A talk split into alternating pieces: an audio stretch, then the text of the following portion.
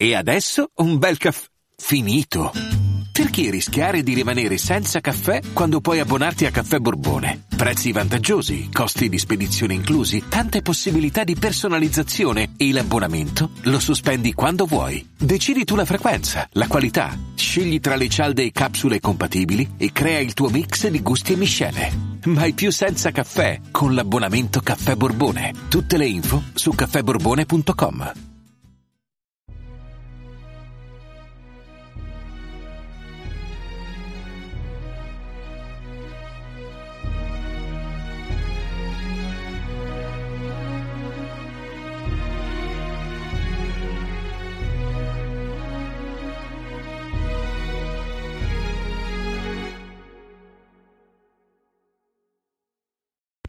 Ciao a tutti e benvenuti all'88 episodio di Pillole di Scienza. Come sempre vi invito a seguirmi anche su Facebook, Instagram e TikTok per poter usufruire di altri contenuti come approfondimenti, quiz e molto altro.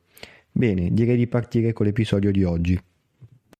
Oggi torniamo a parlare di intelligenza artificiale, cercando però di fare un passaggio in più rispetto ai soliti contenuti di questo tipo. Eh, in passato, sempre in questo podcast, eh, vi ho parlato di temi come le reti neurali piuttosto che gli algoritmi genetici. Ecco, dovete sapere che questa materia è in continua evoluzione e come tutto ciò che riguarda la tecnologia si muove molto rapidamente. Oggi in particolare volevo parlarvi di algoritmi di AI preallenati o per dirlo in inglese pre-trained. Per capirci è sempre meglio partire da un esempio. Immaginiamo di voler insegnare a un bambino che aspetto avevano i dinosauri. Come fareste? Eh, l'approccio forse più semplice è quello di prendere un libro che tratta questo tema con varie figure, farle vedere al bambino indicandogli i vari rettili. Dopo averne visti un po', il bimbo sicuramente prenderà familiarità con questo tema e quindi diventerà via via sempre più bravo a riconoscere i dinosauri nelle varie figure, magari poi addirittura riuscirà a dare loro un nome diverso, andando a distinguere il T-Rex dallo stegosauro e così via. Quello che state facendo è innescare un processo di apprendimento nella mente del bambino. Ora cerchiamo di fare un passaggio successivo. L'obiettivo ora è insegnare al bimbo non più a riconoscere i dinosauri, bensì gli alberi. Qualcuno di voi starà pensando ma cosa c'entra? I dinosauri erano animali, eh, gli alberi vegetali, si tratta di entità totalmente diverse, quindi col bimbo bisognerebbe di fatto ripartire da zero. In realtà non è proprio così.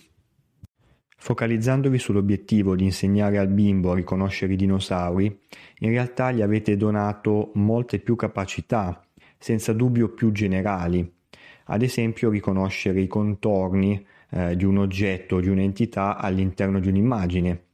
Sostanzialmente il bimbo non dovrà più partire da zero quando si tratta di riconoscere qualche oggetto, quantomeno la forma, appunto, distinguere i confini eh, è un'attività che il bimbo sarà sempre in grado di fare d'ora in poi. Poi magari gli manca il pezzettino, appunto sapere che quello è proprio un albero, ma questo è un passaggio successivo. Partiamo dal presupposto che ora il nostro bimbo sa distinguere le forme e gli oggetti, cosa che prima non sapeva fare. Ora, iniziamo in modo blando, per così dire, a passare dagli esseri umani all'informatica. Voi che avete insegnato al bimbo a riconoscere i dinosauri prima e gli alberi poi, siete gli sviluppatori, ovvero coloro che scrivono l'algoritmo. Invece le immagini rappresentano i dati di input che vengono dati in pasto all'algoritmo stesso per avviare e portare avanti il processo di apprendimento. Infine il bambino rappresenta proprio l'algoritmo in esecuzione, che restituisce un feedback, quindi un output finale, ovvero quello è un albero, quello non è un albero, quello è un dinosauro, quello non è un dinosauro sostanzialmente sta facendo una classificazione in gergo tecnico, ovvero sta distinguendo degli oggetti o delle entità all'interno di un'immagine. Per completezza, per fare una classificazione eh, non devo per forza avere di fronte delle immagini, posso farla su un qualunque set di dati.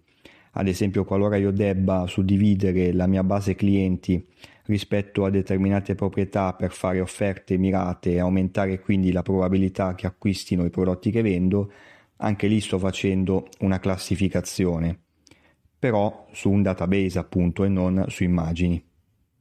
Come spiego anche negli episodi Intelligenza artificiale e reti neurali artificiali, il processo di allenamento, ovvero di training, non è il solo quando si ha a che fare con algoritmi di questo tipo. Per riprendere e spiegarvi questo concetto, eh, ritorno all'esempio del bambino. Quando gli fate vedere il libro dicendo questo è un dinosauro, questo è un albero, state portando avanti insieme a lui la fase di allenamento, di training, ovvero la mente del bambino si sta allenando a riconoscere queste entità. Successivamente, che cosa fareste voi? Prendereste un'immagine nuova, sempre dallo stesso libro magari, e chiedereste al bambino di riconoscere lì dentro un dinosauro piuttosto che un albero. Quindi il bimbo per la prima volta viene messo alla prova e dovrà effettuare una classificazione in maniera autonoma. Questa fase si chiama di test e si può sintetizzare con vediamo un po' se hai capito. Successivamente il nostro bimbo entrerà nell'ultima fase, quella di prediction o di predizione, che nel nostro caso durerà per tutta la vita, perché ogni giorno potenzialmente il bambino che poi via via diventerà adulto eh, visionerà immagini eh, di vario tipo e proverà magari a riconoscere lì dentro dinosauri piuttosto che altre entità. Concludendo il ragionamento, il bambino che ha imparato a riconoscere i dinosauri rappresenta un modello di intelligenza artificiale pre-trained, preallenato, perché sarà più pronto a riconoscere anche altre entità nelle immagini. Giusto due concetti eh, che è utile fissare a questo punto. Training, test e prediction sono le tre fasi eh, dei canonici algoritmi di intelligenza artificiale, ma il loro impatto o la loro stessa esistenza dipendono dal tipo di approccio che si sceglie o che si deve scegliere in base ai dati di input che si hanno a disposizione. Infatti nell'episodio che ho già citato prima, dal titolo Intelligenza artificiale, Parlo di algoritmi supervisionati, non supervisionati e con rinforzo. Vi rimando a quell'episodio per approfondire. Il secondo concetto, anche questo molto importante, riguarda il motivo per il quale ho scelto il bambino come esempio per parlarvi di algoritmi. Come sapete, l'intelligenza artificiale ha tantissime metodologie ma la più famosa è senza dubbio quella delle reti neurali artificiali. Eh, questi algoritmi cercano in qualche modo, e ci riescono a volte piuttosto bene, a simulare una parte del funzionamento del nostro cervello, eh, in particolare il processo di apprendimento. Guarda caso, nella maggior parte dei casi gli algoritmi pre-trained sono proprio reti neurali artificiali. Ora, cerchiamo di capire quali sono i vantaggi e gli svantaggi di questo approccio, quindi entriamo nel mondo puramente informatico. Iniziando dai pro, sicuramente il primo che mi viene in mente è che lo sviluppatore eh, in questo modo non deve partire sempre da zero quando si tratta di creare il modello per risolvere un certo problema. Il secondo vantaggio è che in questo modo servono molti meno dati di input per arrivare a soluzioni di buona qualità. Infatti se lo sviluppatore è stato abbastanza in gamba da scegliere un modello pre-trained che risolve un problema simile a quello che deve affrontare lui, con pochi dati si arriva alla soluzione. E questo è un aspetto molto molto importante perché eh, l'accumulo e l'utilizzo dei dati di input spesso rappresentano un problema quasi insormontabile. Se parto da zero per riconoscere un dinosauro mi servono mille immagini, quando passo agli alberi magari 40 sono sufficienti, insomma non è poco. L'ultimo vantaggio è che il preaddestramento consente di arrivare più rapidamente a modelli pronti per il problema che voglio risolvere io, quindi si abbattono i tempi, altro aspetto veramente fondamentale. Ma tutto questo ci porta anche allo svantaggio che c'è dietro l'utilizzo eh, di questo approccio. Quindi un algoritmo pre-trained, preaddestrato, a volte chiamato in modo ironico precotto, eh, mi consente sì di arrivare rapidamente a una soluzione, ma molto difficilmente questa soluzione sarà la migliore possibile. Perché ricordiamoci che partiamo sempre da un modello che è stato costruito per risolvere un problema simile ma comunque diverso a quello che ho io. Quindi quando è meglio usare questo approccio? Come sempre l'ingegneria è l'arte del compromesso, la risposta è dipende. Quanto tempo ho a disposizione, quanto è il mio budget, quanto precisa voglio che sia la mia soluzione. Insomma, in ogni ambito c'è sempre una strada che è migliore di un'altra. Un ultimo aspetto importante che ho già citato prima e che ci tengo a ribadire.